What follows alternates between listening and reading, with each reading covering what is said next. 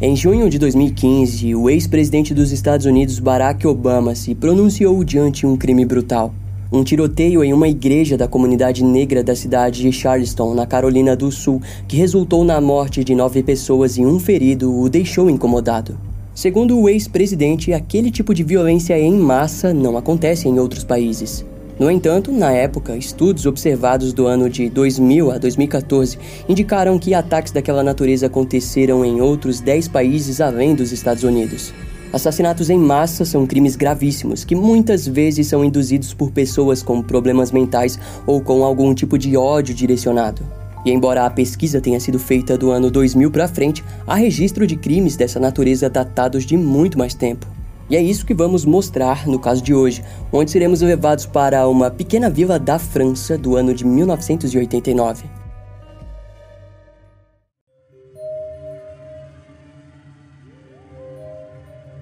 No fim da década de 60, o casal de fazendeiros Georges e Jeanne Dornet tiveram três filhos na pequena cidade de Baume-les-Dames, na França. No decorrer dos anos, todas as famílias conheciam os Dornier e seus três filhos, Christian, Corinne e Serge. Elas eram crianças normais do meio rural, mas a relação da família mudou quando Christian completou 18 anos e decidiu ingressar no exército, onde permaneceu por 18 meses. Ao retornar, seus familiares notaram que a experiência havia o afetado negativamente. Christian se tornou reservado e gostava de passar a maior parte do seu tempo no meio da mata da fazenda e nos poucos momentos que era visto, estava sempre lendo ou procurando algo para ler. Ele não gostava muito de socializar e até mesmo evitava sair de casa. Diferente dos seus irmãos, que costumavam ir à aldeia vizinha chamada Luchou, onde se divertiam conhecendo outras pessoas. Devido à sua personalidade retraída, os moradores passaram a acreditar que ele não era mais nada além de um perdedor. No início de 1988, George acreditava que o seu filho possuía capacidade de cuidar das terras da família. Afinal, ele parecia nutrir um amor pela fazenda. Assim, decidiu se aposentar e entregar tudo nas mãos do filho. A notícia deixou Christian entusiasmado, tanto que entrou em um curso agrícola para se preparar para assumir a fazenda de maneira inteligente. No entanto, em menos de duas semanas, tudo mudou. Em um dia, ele apareceu em casa completamente diferente. Christian havia raspado a cabeça, começado a fumar e abandonou qualquer trabalho na fazenda. Seus familiares também notaram que ele estava visivelmente agressivo e irritado. Em resultado, George decidiu que não o entregaria à fazenda. Eventualmente, Christian decidiu comprar um Volkswagen Golf GTI para que pudesse sair o momento que quisesse. Curiosamente, o seu pai o ajudou a adquirir o veículo. De certo modo, por mais que Christian houvesse o decepcionado, ele acreditava que seu filho se encontraria no mundo. Mas, para sua surpresa, em um dia aleatório ele apontou uma espingarda para o seu pai e disparou. Em seguida, foi até o seu vizinho, René Berrin, e também disparou contra ele. Ambos os ataques foram graves, mas não foram fatais. No fim, ele pegou um monte de pedras e começou a jogar contra uma mulher que passava na rua. Após todos esses incidentes, o conselho da vila decidiu junto aos moradores de que nenhuma acusação seria feita. Segundo eles, Christian apenas tinha sofrido um surto, era amado pela comunidade local e jamais teve problemas com a lei. Entretanto, os familiares foram aconselhados a procurarem ajuda psiquiátrica para o garoto. O seu pai, George, escondeu as armas e um psiquiatra do centro da vila passou a visitá-lo frequentemente e o receitou tranquilizantes. Porém, Christian não estava disposto a tomá-los. Seus pais então decidiram que o internariam em um hospital psiquiátrico, mas foram apresentados a uma reação extremamente negativa por parte dele. Assim, sua mãe, Jeanne, decidiu ir contra o aconselhamento dos médicos. No início de julho de 1989, Christian, aos 31 anos, sofreu de um colapso mental nervoso e acabou não comparecendo no casamento de sua irmã. Muito pelo contrário, ele pegou o seu Golf GTI e dirigiu o dia todo pela região até retornar para casa. Algo estranho estava acontecendo com Christian, mas ninguém imaginou o que estava por vir. Na manhã do dia 12 de julho de 1989, o cunhado de Christian, Daniel Millar, estava brincando com o cachorro da família na cozinha quando foi derrubado no chão e notou a presença de uma espingarda de dois canos atrás do armário. Aquilo era estranho, mas ele acreditou que o seu sogro George havia aposto lá por segurança ou para esconder das mãos de Christian. No entanto, aquilo ficaria um pouco mais claro algumas horas depois. Quando o almoço chegou, Christian foi convidado a almoçar, mas recusou. Ele então saiu da casa e tirou o carro do seu cunhado Daniel, que estava estacionado na frente do seu Golf, e o pôs para o lado.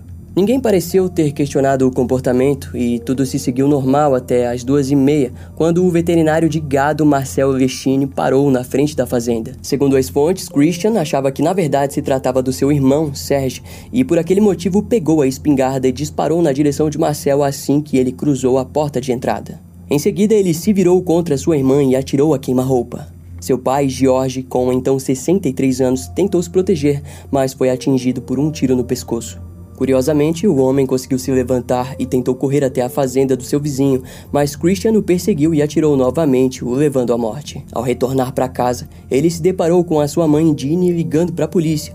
Ele então friamente apontou a arma em sua direção e disparou. O disparo não foi capaz de a matar na hora, mas mais tarde ela morreria no hospital. O único que conseguiu escapar foi o seu cunhado, Daniel Milar, que estava no banheiro no momento do massacre e fugiu pela janela. Enquanto isso, Christian procurou mais munição e deixou a fazenda com o seu carro. Na trajetória, ele percorreu uma vasta área e disparava contra qualquer pessoa que surgisse. As primeiras vítimas foram Johan Rubens Masson, de 10 anos, e seu irmão adotivo Johnny. Mais pra frente, observou dois garotinhos andando de bicicleta e os matou.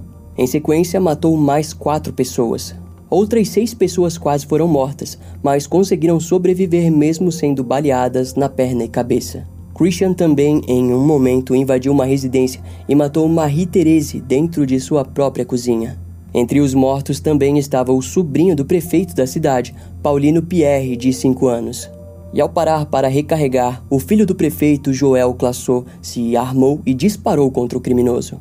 O disparo atingiu o pescoço de Christian, que o obrigou a sair do local, e então ele foi atrás de novas vítimas. Enquanto dirigia, ele matou Louis Girardot e acertou um disparo no braço do policial René Serrazin. Em pouco tempo, o prefeito conseguiu avisar as autoridades e cerca de 40 policiais saíram nas buscas do suspeito. Em uma encruzilhada, Christian acertou o veículo de George Penin e de Marie Alice, que acabaram se chocando um ao outro. Em seguida, ele matou também Pierre Champroy. O massacre se seguiu até que as autoridades conseguiram acertar um disparo no estômago de Christian e então o levaram sob custódia.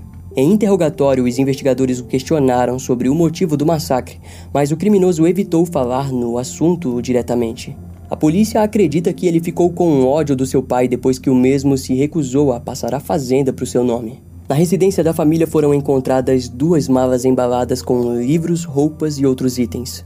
Ao que parece, Christian possuía um plano a ser executado e depois fugir.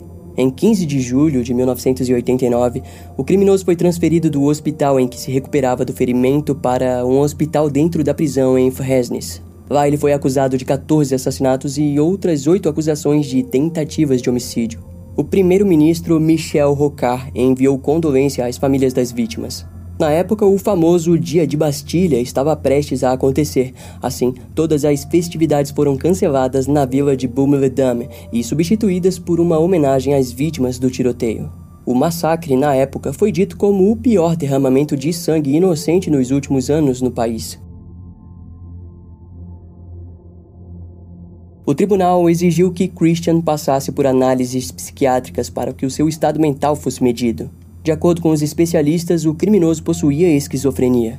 Devido ao grau da doença, Christian não poderia ser acusado como responsável pelos seus crimes. A única forma de justiça para o seu caso seria a confinação em um instituto de saúde mental para pacientes perigosos. Em fevereiro de 1990, Christian foi oficialmente declarado inocente por motivo de insanidade e transferido para uma prisão em Dijon. Porém, mais tarde ele foi enviado para um outro hospital psiquiátrico ao nordeste da França.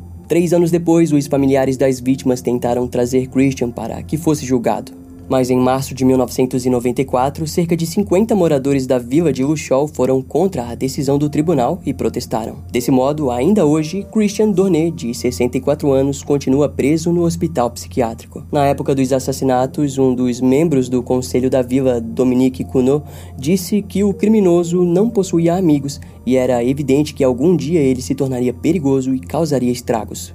Para ele, a polícia deveria ter agido antes, mas infelizmente sabemos que não existem leis que permitissem que algo fosse feito como forma de prevenir em um caso como o de Christian.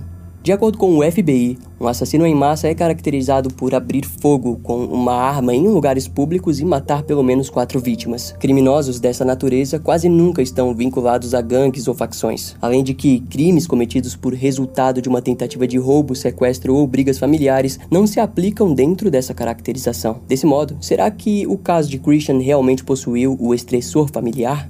Ou será que a sua doença de esquizofrenia falou por si só? Em 2015, o professor de Justiça Criminal Adam Lankford, da Universidade do Alabama, estudou cerca de 292 ataques de assassinos em massa nos anos de 1966 a 2012. Em sua pesquisa, ele notou o óbvio: não existe exclusividade geográfica. Esses crimes podem acontecer em qualquer país. Assassinos em massa são muitas vezes idênticos quanto aos locais dos ataques que cometeram em lugares que representavam um tipo de barreira social para eles. Segundo Adam, nos Estados Unidos é comum acontecer em escolas devido ao fato de que a sociedade do país coloca pressão em seus cidadãos para que sejam bem-sucedidos. Em seu estudo, ele escreve que 81% dos estudantes norte-americanos acreditam que precisam conseguir um grande trabalho até os seus 25 anos. Outra porcentagem de 59% acredita que precisa ser melhor financeiramente do que os seus pais, e outros 26 esperam se tornar famosos. A verdade, no entanto, é de que a maioria não vai alcançar isso. Em resultado da expectativa quebrada por razões internas ou externas, a desilusão opera e muitas vezes cria um assassino em massa. Fato é que tanto homens quanto mulheres sofrem dessa pressão. A diferença está que homens reagem com violência. As tensões de suas vidas são vistas como uma forma de ameaça à sua masculinidade e autoestima. Na conclusão do seu estudo, Adam pôde concluir que muito do número da presença de assassinos em massa está relacionada a taxas de armamento no país.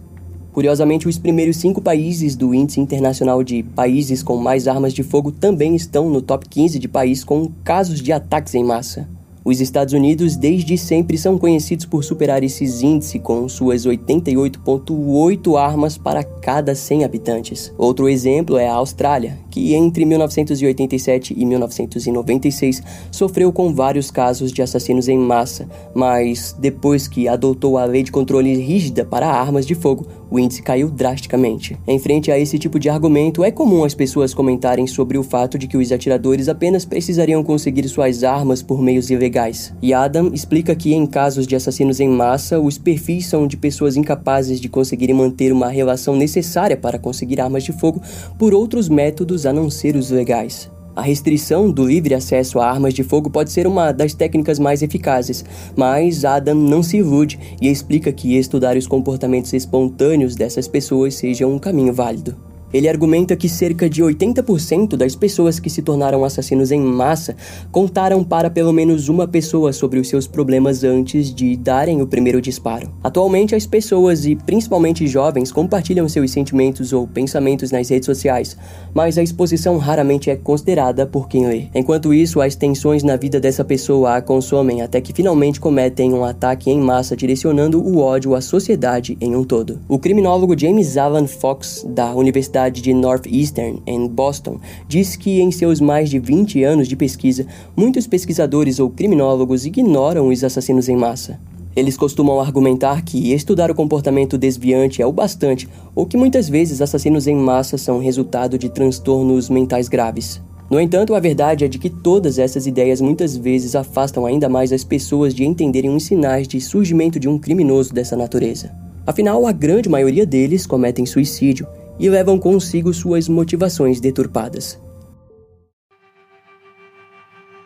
Esse caso vai ficando por aqui. Eu espero que você tenha gostado. Não esquece de me seguir nas outras redes sociais. Meu Instagram é brian.m com dois M's, E M M E. E não deixe de conhecer o meu canal no YouTube com os episódios mais recentes que irão demorar um pouco mais para vir aqui pro podcast. Eu vou ficando por aqui, até a próxima e tchau.